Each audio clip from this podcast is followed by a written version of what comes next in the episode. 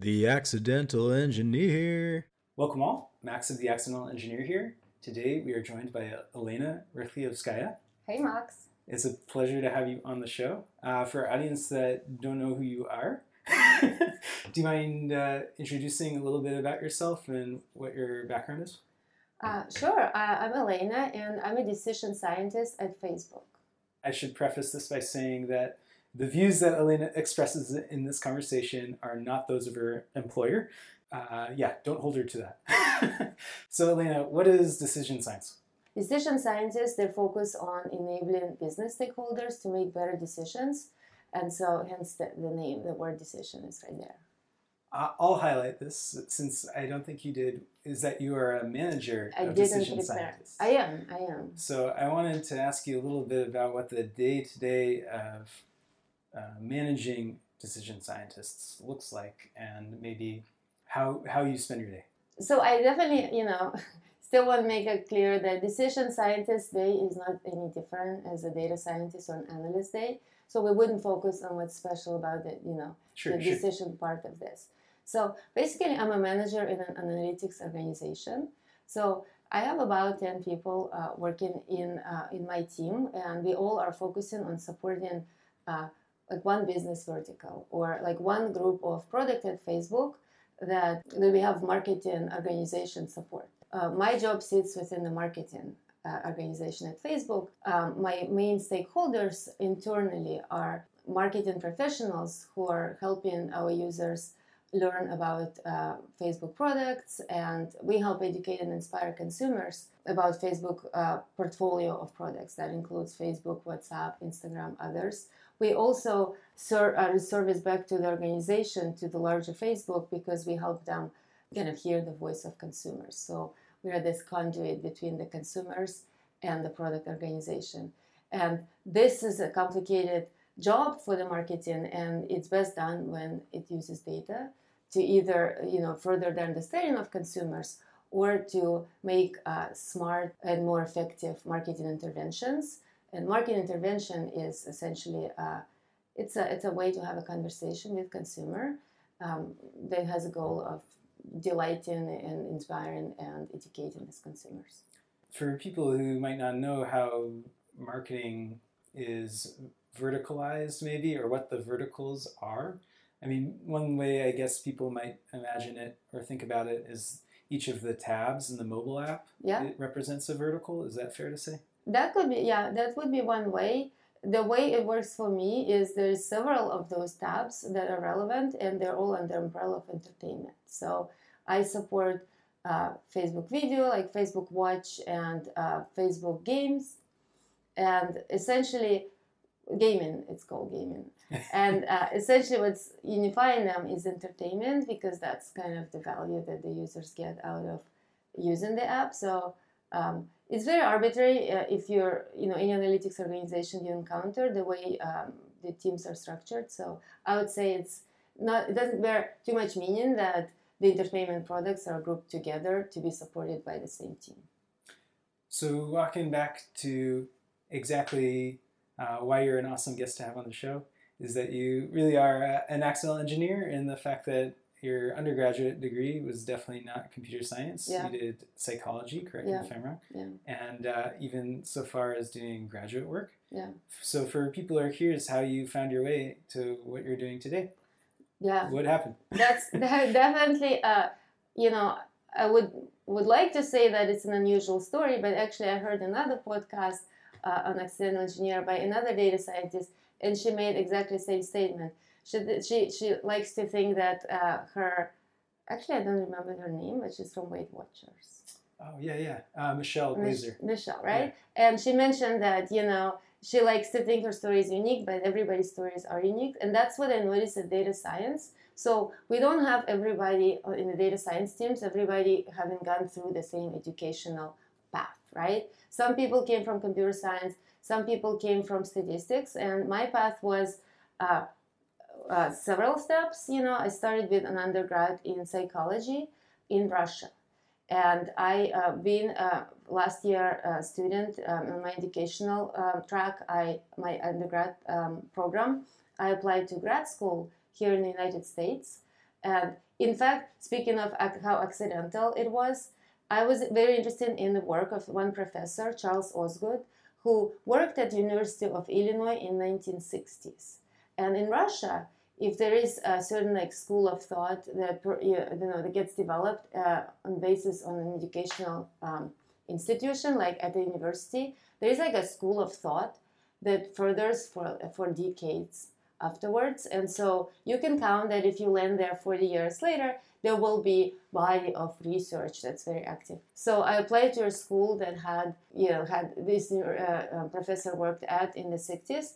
When I landed here, it was actually entirely different work, but that's okay still. there was plenty of interesting work done. And um, the department where I landed, uh, or division, was quantitative psychology. So the quantitative piece, right, it actually implies mathematical methods, computational uh, methods um, in order to help further psychology as a field. Um, so it really is kind of a methodology type of skill set, research methodology.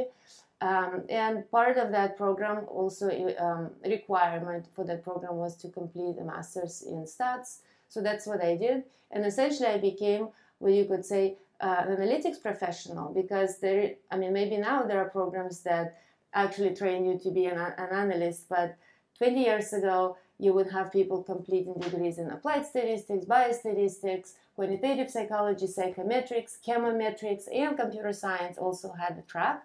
And all of these people have skill sets or public health uh, analysis, right, uh, from Michelle. And all those skill sets are welcome. And even today, when we form the teams, we love people representing very different fields of study because the innovation happens when you bring approaches or like thinking from a different discipline into a well-established kind of like set of practices. And this um, you know this is where like uh, new methods actually um, get invented. Gotcha gotcha. For people who are curious about the leap from academia into industry how did that happen for you? What was your yeah. what was the decision that you made so uh, it's true that being in academia and started in a graduate program and uh, completed my PhD, and then I also worked as a postdoctoral researcher at Stanford University doing uh, brain imaging. It's, it's, pretty cool. It's like scanning the brains to um, help understand how the brains work. Um, so a standard path would have been to become a professor and teach. And however, um, there are fewer jobs in industry in academia then there are people exiting graduate programs. And so, another way to uh, further your career, if you don't stay in academia, is to look for a job in an industry, and, and you have to convince uh, anybody in, the, in uh, you know folks who you're applying with that you actually cut out to do the job. And now I'm on the side of the hiring. We are hiring at Facebook. Please apply. um, I realized that it is risky when you have somebody who excelled and succeeded in academia, that doesn't mean that they will excel in industry right away. There needs to be a change of, uh, of mindset to really focus on actionability of work and on like very fast pace. In academia, uh, slow and and very you know um, detailed and thorough approaches are actually how the science gets built. There is no rush inside. We don't rush with drug trials or anything like this. In business, business, if you are uh, slow and thorough, you might miss the train, right? So there is a rule of law of diminishing return or 80-20 rules. You know, job uh, better, you know, better done than perfect, right? If it's 80% done and like you can make a business decision based on this, you move on. So these particular differences in philosophy actually was something that I was very cognizant on, and I was seeking this. I was seeking very fast paced and like very kind of full of impact. I call it short term impact and action, uh, you know, kind of action actionability of my work type of arrangement. Um, and right, the challenge is when you talk to employer, how do you uh, convince them that all the skills that you've had, and that's absolutely true, that skills that you build throughout the uh, academic training communication skills, problem solving, um, and you know work with information. A lot of quantitative skills as well because it was a lot of scripts. Mostly, most of my work was in front of the computer and coding. Right. Speaking of um, becoming an engineer, becoming a coder first. Um, so that part was difficult, as in like it was scary. How do I convince the uh, the, the employer? And at Stanford, they actually had a very good career uh, career advising um, classes or whatnot. And I went to a couple of lectures specifically aimed at talking to postdocs or researchers or folks who are like bit advanced, uh, already advanced in their academic standing. And they gave a tip. They said, uh, you know, go and practice your pitch. Talk to anybody. Find friends or find friends of friends who have made the leap pitch to them so you practice your way to present uh, how you know what's your value add what you can offer. And try to figure out what are the various like places where phds land even though that's not what they were trained for originally. That's what i did and it took me one month and i got my first job at a, a gaming company. Um, it was games for Facebook, accidentally. Not related, right? Uh, it was like a, a, company called Playdom, and think of them as a competitor to Zynga. You must have heard of Zynga. Mm-hmm. So as I was, um, as I entered them, immediately they were bought by Disney. I don't think that's because they just uh, hired me, but maybe that added the value. Yeah. Yeah. Uh, and I worked at Disney for four years as a um, games analyst. So analysts of user behavior in games, helping improve games so they um, they you know provide better, more engaging, more attentive experience for users. Uh, then there were two more steps in my career after Disney. Um, I worked for a couple of years for a research company, uh, ComScore. This is the company that measures internet. And after ComScore, that's my last stop is uh, Facebook.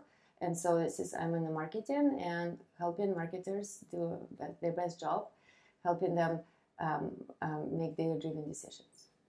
One of the the questions I thought of as you were telling this part of the story is about the course or a class uh, that Stanford offered mm-hmm. uh, that you took as a postdoc. And I'm curious if you had been a postdoc anywhere else, would there have been such a course? Like, is that a common thing at universities, or is it something unique to the Bay Area and Silicon Valley, maybe? So, uh, I, you know, I'm not like exposed to too many. Uh, maybe I haven't uh, checked out every university where they have that offering. I would imagine my bias is that um, Stanford and Berkeley and like some of the Bay Area and maybe uh, Boston universities, they're more accustomed to postdocs and like advanced degree holders uh, switching to industry or looking for opportunities in the industry. So there you're more likely to find such an open and welcoming environment. Like it's actually normal. It's a norm to uh, to consider options outside of academia. Other more traditional places where I've been at, like University of Illinois, at that time, right now they actually have some like entrepreneurship support uh, programs but at that time, it was very unusual and unknown for somebody to look, you know, actively and openly for um, a job outside of academia. Usually, we would like learn about this as a fact, like it happened. So and so quit the program and joined uh, McKinsey or um, some of the consulting firms, or and that usually was considered like an exception. So that I was not aware of any open support or education opportunities to like help me make that move. But these days, you know, maybe uh, maybe we should look harder. But I would say if you don't have something like that at your university and you're really curious and you're looking, tap into the alumni network. And every university has alumni network. Find somebody who looks like based on their LinkedIn profile, they landed where you want to be or you're curious about being get in touch with them. I found like I myself am very open to having like phone conversations to advise anybody who's curious and nobody ever told no to me when I reached out and I asked for their time. 30 minutes phone conversation, very unassuming, right? Tons of information. So it's kind of like way of mentoring of giving back to the, to, to the institution you're from. Definitely uh, like a cool technique. Definitely, I I agree, and we'll also include a link in the show notes to Elena's LinkedIn if people want to take her up on this Please. offer. Yes. But yeah, I um, back to the question I was asking earlier about the day to day, the day to day of what you do. Yeah. Uh, you, you, manage this team of ten. Yeah. Um, what what is What, do is- we do? Yeah, what do Yeah, you do? What do we do? So we have this team of stakeholders, right? Our main stakeholders are internal, like think of them as your clients, and they're project marketing managers. So these people are the you know strategists and masterminds behind uh, the, the, the marketing work. Um, so we engage with them end to end on both uh, trying to understand the audiences. So that would include maybe write, writing some SQL queries against uh, internal databases to understand how consumers engage with our products, right? Do people spend time on this tab that I'm supporting, or are they dropping out? And maybe like when do they do this? Um, so this almost think of this as a little bit of uh, user research, but it's all with the angle of trying to aggregate this as an audience. So think of these people, uh, consumers, as uh, consumer segments, audiences that you eventually want to talk to. So an audience is some it's like a, a group of people who probably will have you will engage with them using similar language or message. They probably have some shared needs or like shared concerns or barriers that marketing could help address. So this is the part we call the inbound research. So this is understanding your consumers, and also helps um, you know the, the targeting itself as a strategy it helps thinking about the users. Well, maybe it's not actually a body of people who are very similar. Maybe we can break them out into consumer segments. And this is a, like a very standard um, type of value add that uh, analytics add to marketing is user segmentation. Uh, of course, to do this work, right, there is a lot of hands to, uh, hands-on data exploration. So there is SQL queries to typically to tap into the data stores um, that you know exist at, at Facebook. So that's the preparation to the marketing. Then there is a lot of work on deciding which channel for the marketing is, you know, best for the case, and it really depends on what the goal is for the whole marketing program. And the, I kind of glossed it over, but that's the beginning. The beginning of any conversation is what are we trying to do, right? What is the business objective? How is the what is the marketing objective, and does it support business? And actually, it looks like uh, uh, I mean, everybody in the organization has this discipline to uh, be very KPI driven and, and be very focused on objectives. An analyst kind of often serves as this like uh, party that helps kind of keep everybody accountable to stick into the same discipline there, right? So um, setting the goals, making sure that you know figuring out how the goals ladder up across different units into the same company level goals. So being kind of this like goalkeeper, but not being the external party who decides who the, what the goal is. Doing this in partnership with the stakeholders. So yes. I was going to ask. I Yeah. know a lot of our audience probably knows what a KPI is, Yes. but for audience that don't know what a Yeah. KPI is, what is a KPI? Yeah, so KPI is key performance indicator, and think of them uh, of KPI as a metric that helps you know uh, how well you're doing. So uh, I would say in health, for example, uh, our objective is to be healthy, but blood pressure or weight or blood sugar, those are three different KPIs. Each of them is a, a kind of um, one aspect, it reflects like one aspect of being healthy, and in combination, all of them drive the, the overall health index score or your well-being. And different teams often would be focusing on like one KPI at a time, but just like an example that I gave, all those three KPIs could be uh, like you know sugar. Um, did I bring example blood uh, pressure, blood sugar, and uh, weight? Right. You would do different things to Im- to improve each of these uh, indicators, but importantly so, all three end up lighting up to the same one, which is your health. And in the analogy, that's the like the company well-being, and typically Wall Street tells us if Totally. the company is not doing well, probably our KPIs, you know, uh, aren't pointing at the right thing. That's actually a great segue to the topic of working for a company that's a publicly traded company versus maybe one that's not. Disney is also publicly traded, Yeah. but you worked at ComScore. What? How? How different is that? What? How does that affect your day to day, knowing that your employer is either public or private? I actually don't know if ComScore is. I think it's public too.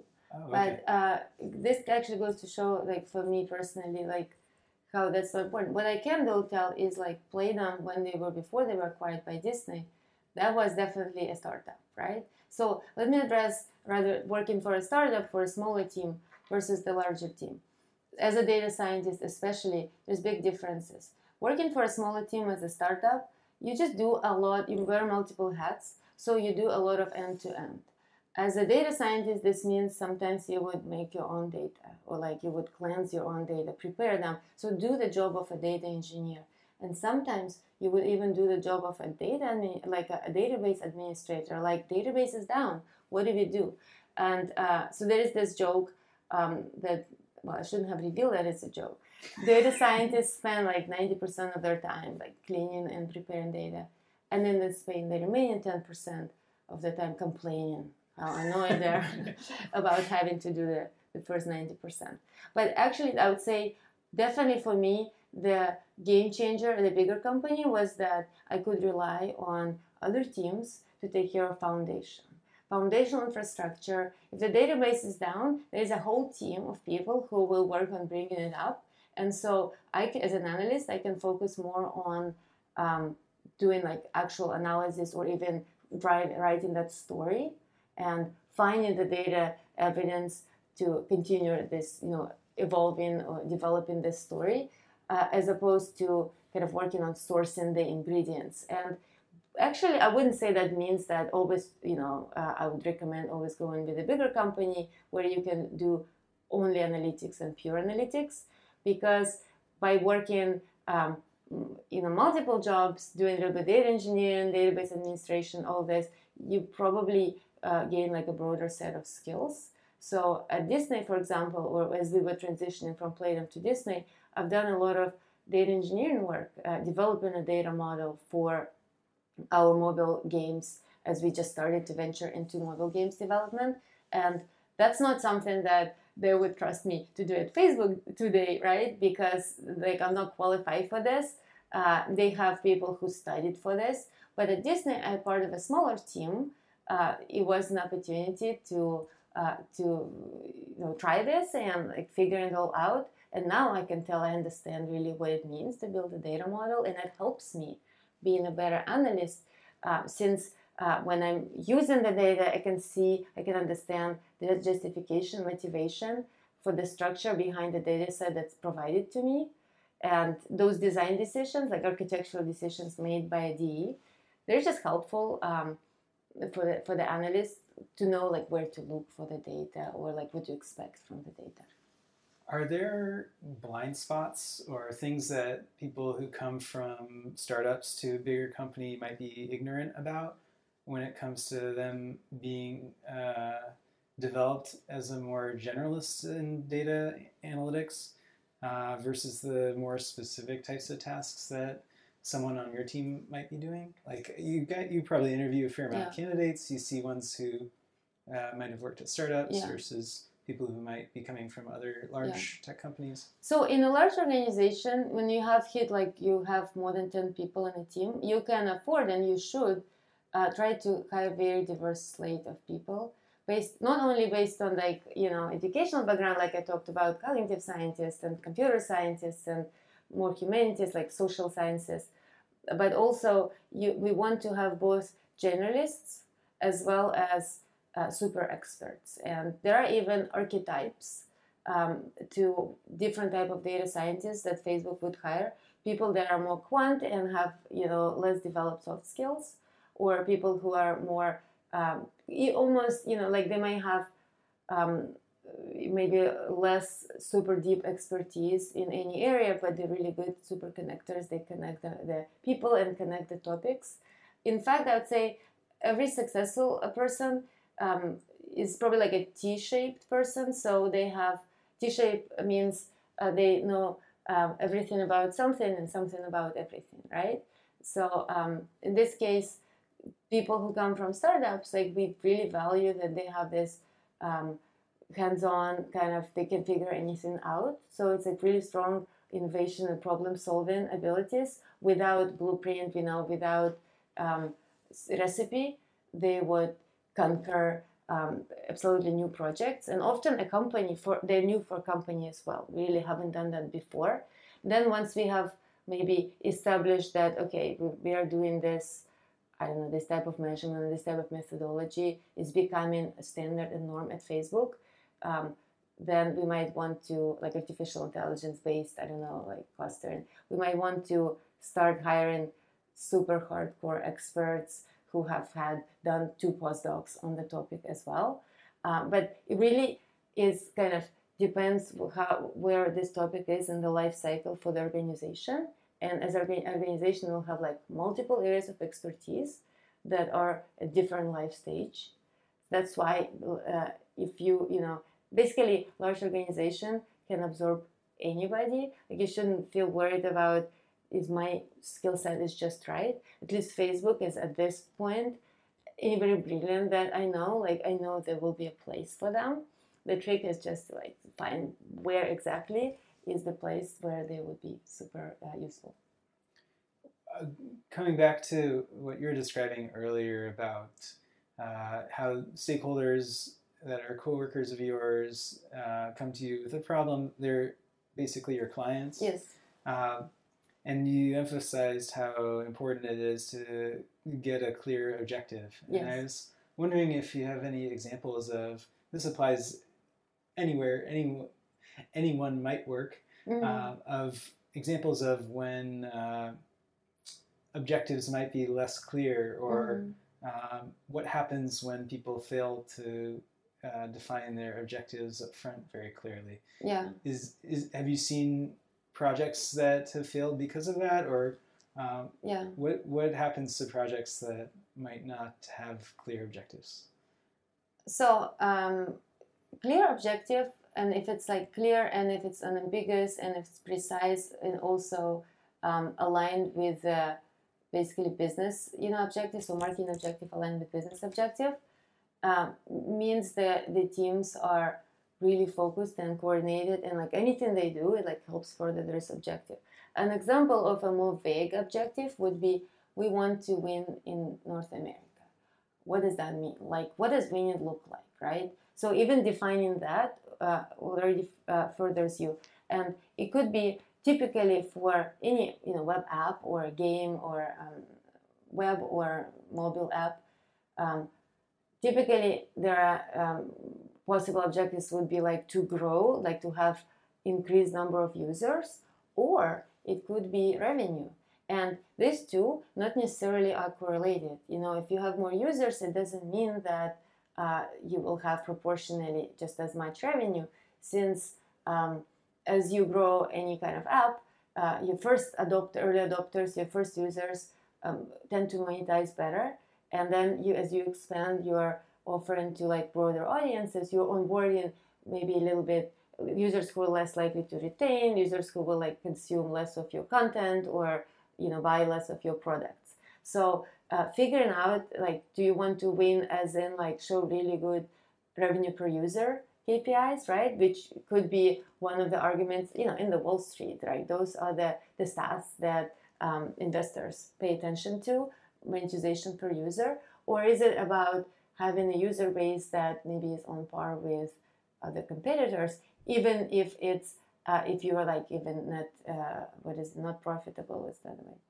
Um, you like losing revenue literally, like you investing in marketing more than you are uh, um, more than uh, the, you are making on those customers. So this is an example. Any business would have to make that decision. Like, are we growing to to uh, to have like you know bigger user base, and then we will figure out how to monetize them, or are we do we want to be profitable from day one? So that's a good example where just saying we want to grow the the app and install users that's not precise, uh, precise enough.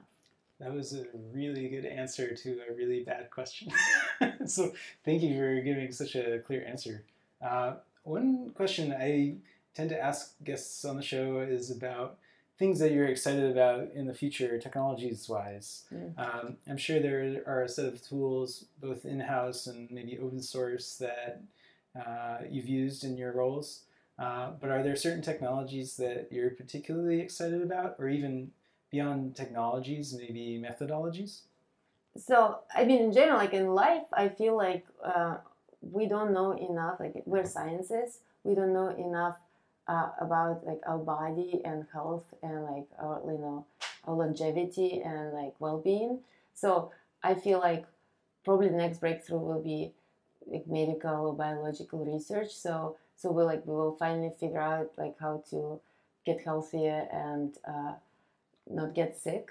So that's you know the excitement um, that you know I care about. And okay, Facebook doesn't really play in that field yet. For Facebook, it's AR VR is where there's a lot of interesting stuff going on. I don't know if you follow, you know, there are uh, gaming products like Oculus hardware, and we have Portal as a, uh, like a hardware, like a device that you can use to call um, family and friends on the other side of the globe. So that's probably um, that's probably I would say I would, we will probably see a lot of innovation in the next uh, couple of decades. But what I'm confident about is like whatever my kids will come up with, I like I can't right now even imagine what it will be. It will be entirely different and mind blowing, just because I could not imagine our grandparents uh, have foreseen what the world will be like in 2020. So um, there is a lot of um, progress or something new out there that I just have no idea what to expect. Do you think that in 20, 30 years we'll still be using SQL? um, okay, that's a great question. We probably will, just like we will use arithmetics and you know some like fundamentals. Um, there's a lot of, uh, at least as a the data scientist, I often I get asked about the tools that we use, and it's a little bit embarrassing. So, especially to admit uh, on a podcast that everybody will hear, but I use a lot of Excel. Um, and as a data scientist, right? Uh, sure, I could do R Python, but it's it's not about um, it's not about how complex the code that I can write. It's about quick accessibility uh, of uh, you know uh, simple numbers that I can um, build my reasoning around and further the story. So SQL, in that sense, is I think it's like incredibly sim- like power in its simplicity. Uh, and every company that I worked at, like SQL was my bread and butter. I have to spend probably 40 time, 40% of my time just writing SQL queries. So it almost becomes so natural, like you're like writing, you type in, you're like writing a query uh, to get an answer. You're not even thinking about is this code, how do I implement this? You express your thinking, thoughts in SQL. So uh, I don't see right now how in 20, 30 years that would be replaced as a like a language of reasoning uh, mm-hmm. that connects the data to the business questions. Mm-hmm. When it comes to maybe what you might do in Excel, you're working with maybe the output of a SQL query, let's say. Yeah. Um, I know I know this is getting in the weeds a little bit, but mm-hmm. why? What what is uh, what elevates Excel over maybe Google Sheets today? And what, what might the next generation of uh, exploratory data analysis tools look like that maybe Excel is lacking today? Actually, in this case, when I say Excel, I think spreadsheets. So Google and Excel, total parity, in, you know, with respect to this basic uh, kind of like actually, it's uh, I do a lot of uh, simulations or forecasting or some kind of like uh, scenario planning using simple formulas in the spreadsheets. And uh, in this case, Google, you know, Google spreadsheets do trump for me Excel because uh, we can share. I can share the spreadsheets with without OneDrive or some uh, with anybody, right? Everybody today has actually a Gmail account, and so we can collaborate easily. So that would be my preference: uh, collaborative, uh, collaborative uh, tools. Fair enough. Fair enough. One of the hot topics I I know it's been covered on the podcast before is around um, maybe reproducibility of analysis, and yeah. uh, one of the hot technologies is Jupyter or IPython notebooks, yeah. and having your analytics be reproducible, yeah. maybe as data changes underlying your report, uh, and also reviewing the uh, history of revisions that have been made to yeah. an analysis, yeah. kind of like re- reviewing revisions to software. Yeah. Um, does that does that have any uh, importance to the types of work that you do, or is it is the research that you and your team do more ad hoc and um, it's not so important to retain your analysis to review it maybe six months? Oh no, now? no, for sure. Like this is the standard actually. So if you're in Python, you would do Ju- Jupyter notebooks. If you're an R, then you would use like R Markdown, and uh, basically publish your analysis with all the code behind. And so other analysts could review and it could be also reused to apply to new data sets. This is like part of being effective as a data scientist or decision scientist is to scale your work sometimes right often you would like move faster than you document so if you as you iterate through like entirely new proof of concept so this exploratory analysis you might not think of packaging them. So it'd be like kind of poking around. But the moment that you want to seek feedback you want to share with somebody else and discuss like being like hey i want to run by you this analysis that i've done. And you know uh, typically would be either presenting work that's done 30% or 30% complete or 70% complete right and those are two different modes um, of sharing that we often um, employ in our internal team meetings, so meeting with other decision scientists. So uh, this becomes the uh, like a whiteboard, right? This shared code, uh, because it's impossible to explain methodology without referen- referencing the code and you know maybe even giving um, your peer opportunity to poke around with the data on their own I found myself when I'm asked to like look over somebody else's shoulder at their code, my hand just like reaches for the mouse. Like I need to move the mouse around to like engage with the code, right? So uh, eye and hand, kind of right, is a tool instrumental for my brain to start understanding what's going on. So like I need to scroll at my own pace, and uh, that's why if you publish a workbook, publish or share uh, like a notebook with code you get high quality feedback and input from the other analysts. Fair enough. Fair enough. Is is uh, are tools like Git something that uh, you use in uh, combination with yeah. notebooks, yeah. or with uh, I guess Google Sheets has their own version control. So see, so there's like so many different tools. So it, like I've worked with uh, in different organizations. I work with all of these uh, different technologies, you know, and like Git or SVN, and there is always a preference for one or another. I would say um, teams where I worked at who also build kind of like data products, so it would be maybe like a pipeline or a um, like um, a piece of ETL or maybe um, a script that runs the model every day to score users. So when we have basically production code, uh, that's where it's absolutely essential that you have version control and also a discipline in um, making modifications because we work with multi, you know multiple people in a team. And I always you know when we work with a team we always make sure that there is at least one more person who is familiar with your work. So you're not a single point of failure. If you're not available you're taking a day off there is like cross pollination of knowledge. So uh, having this up, updates made to the code, they actually not only they have to be tracked, they uh, ideally they're also reviewed and approved by somebody else, right? Like a, a diff. Mm-hmm. Um, so that's kind of a standard. When it comes to ad hoc analytics, often uh, when it's ad hoc, you know, it's like you, I'm only doing it once for this special case. I don't anticipate that I'll be like doing it again. Uh, so I would say becomes you value moving fast um, a little bit over kind of this discipline. So that's where sometimes you wouldn't see revision history beyond the revision history on the docs. Totally, totally. Well, Elena, I want to thank you for coming on the show.